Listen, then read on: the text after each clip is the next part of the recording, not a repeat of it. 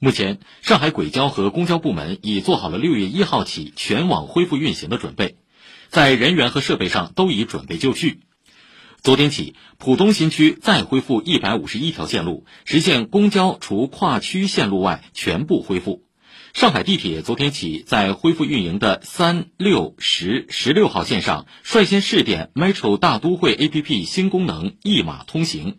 乘客可以一屏展示乘车支付码、核酸检测结果及健康码绿码。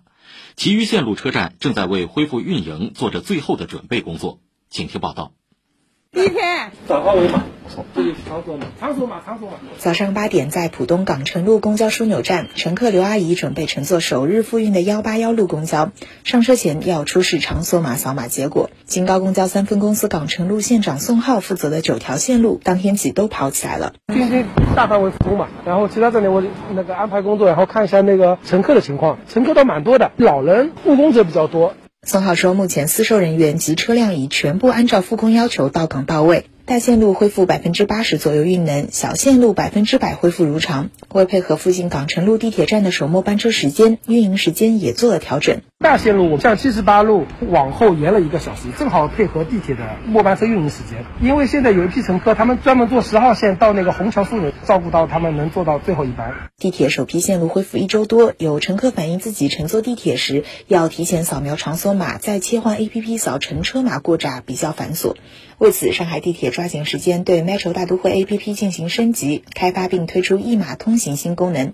上海申通地铁集团有限公司运营管理部副部长徐浩说：“可以在大都会 APP 上把这个乘车码、健康码以及核酸检测证明在一屏展示，在进站以后呢，由我们系统后台自动去管理场所码信息。在乘客整个进站过程当中呢，只需要一次载码跟一次扫码，比较快速。”目前，安卓手机用户已经可以将软件升级至最新版本，体验一码通行。